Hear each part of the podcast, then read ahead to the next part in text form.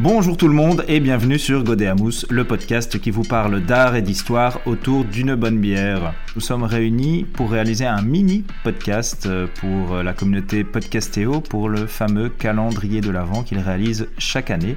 Et donc nous allons essayer en 5 minutes de vous expliquer un petit peu ce que nous réalisons dans nos podcasts. Alors pour m'aider, ce soir j'ai en ma compagnie le magnifique, le très beau Arne. Bonsoir Mathias. En gros, le podcast, comment ça se passe? À chaque fois, on vous parle d'un petit sujet euh, historique qui a trait à la Belgique, mais la Belgique euh, dans sa vision très large à travers, euh, à travers le temps. Et à chaque fois, pour nous accompagner, nous avons une ou plusieurs bières. Et à chaque fois, on vous raconte un petit peu l'historique de cette bière. C'est bien ça. Et ce soir, c'est toi, Mathias, qui a choisi une, bière bah, de Noël, hein, vu, que, vu que voilà, c'est un peu la saison des bières de Noël. Et finalement, c'est quoi ces bières quoi ces bières de Noël? Quand on parle de bière de Noël, on peut parler de bière de saison. Vous connaissez sans doute les saisons qui se boivent plutôt en été, mais la bière de Noël, donc, c'est le pendant hivernal de ces bières-là. Alors, elles ont certaines caractéristiques. Hein. elles sont souvent foncées. On y rajoute très souvent du sucre candi et ce sont des bières qui sont assez fortes en alcool. C'est une bière qui était produite en octobre ou euh, en novembre. Bon, les brasseurs en profitent pour faire des, brassins expérimentaux.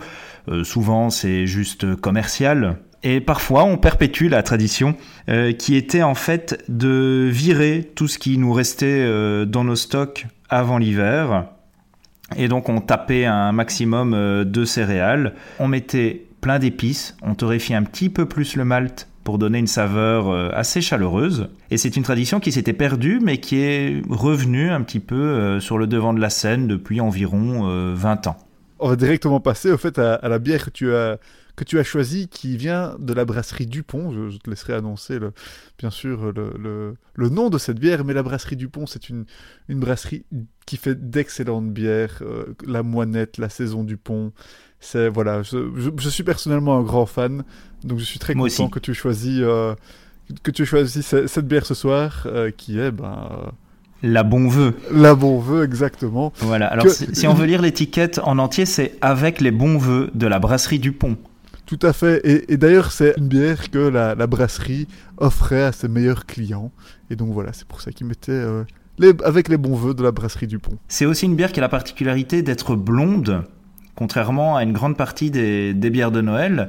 Mais elle est assez forte, hein, comme, euh, comme la majeure partie des, bières de Noël. Il faut savoir qu'elle titre à 9,5%. On voulait en profiter pour euh, vous parler un petit peu de, de Noël. Le solstice d'hiver, ça a toujours été une période euh, charnière et il y a eu plusieurs croyances, chaque fois relatives à la fertilité, à la maternité, etc., etc. Alors un culte assez important, c'est le culte mitraïque. Alors donc cette fête qui était la plus importante pour la Perse, c'était la Mitragone. Elle se passait au solstice d'hiver, donc c'est aux alentours du 21-22 euh, décembre, et ça célèbre la naissance de Mithras.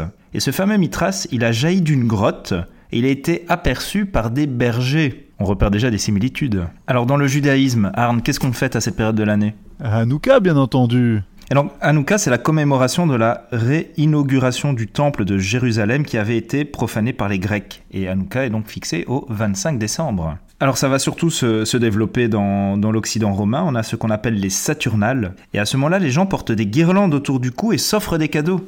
Et dès Aurélien, donc en 270-275, on fête le sol Invictus et on sacrifiait un taureau à l'époque, ce qui est vachement plus classe qu'une dinde. C'est clair. Alors ça va changer sous les chrétiens, mais il faut savoir que pendant trois siècles, euh, les chrétiens vont pas du tout fêter Noël, ils vont essentiellement fêter Pâques. Et puis c'est au 4, 4e siècle qu'on a envie de un petit peu situer la naissance de Jésus. Alors les cérémonies de Noël sont codifiées en 425 par l'empereur euh, d'Orient Théodose II, et puis après ça va se répandre euh, progressivement dans nos régions. Et on a déjà des petites choses qui apparaissent, comme la messe de minuit, et on a des enfants costumés qui viennent euh, chanter de, maison en maison en échange de, bonbons ou, d'un petit peu d'argent. Les crèches, elles, font leur apparition à la Renaissance. C'est ça, au XVIe siècle en, Italie. Hein, et, puis ensuite, elles vont un peu se, répandre, bah, d'abord comme d'habitude chez les aristocrates, hein, c'est toujours, euh, chez eux que ça commence.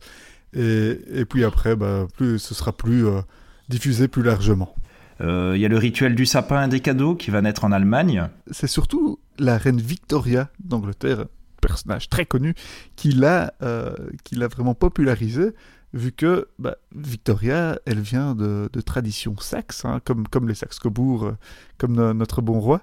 Euh, et, donc c'est elle qui, l'a importé et, l'a vraiment diffusé. Et de plus en plus, Noël va se retrouver, surtout euh, ici actuellement, déconnecté en fait de, tout aspect religieux pour beaucoup de familles, et ça devient essentiellement un prétexte pour se retrouver et euh, s'échanger des cadeaux et passer un bon moment en famille. Dans tous les cas, nous sommes très heureux d'avoir pu profiter de ce tout petit moment en votre euh, compagnie. Nous vous remercions de votre attention. Arne et moi vous souhaitons les meilleures choses pour cette euh, nouvelle année qui s'annonce. Profitez bien. Paix à, tous les êtres humains de bonne volonté. Voilà, des gros bisous à tout le monde et on se dit à très vite sur Godé Amos.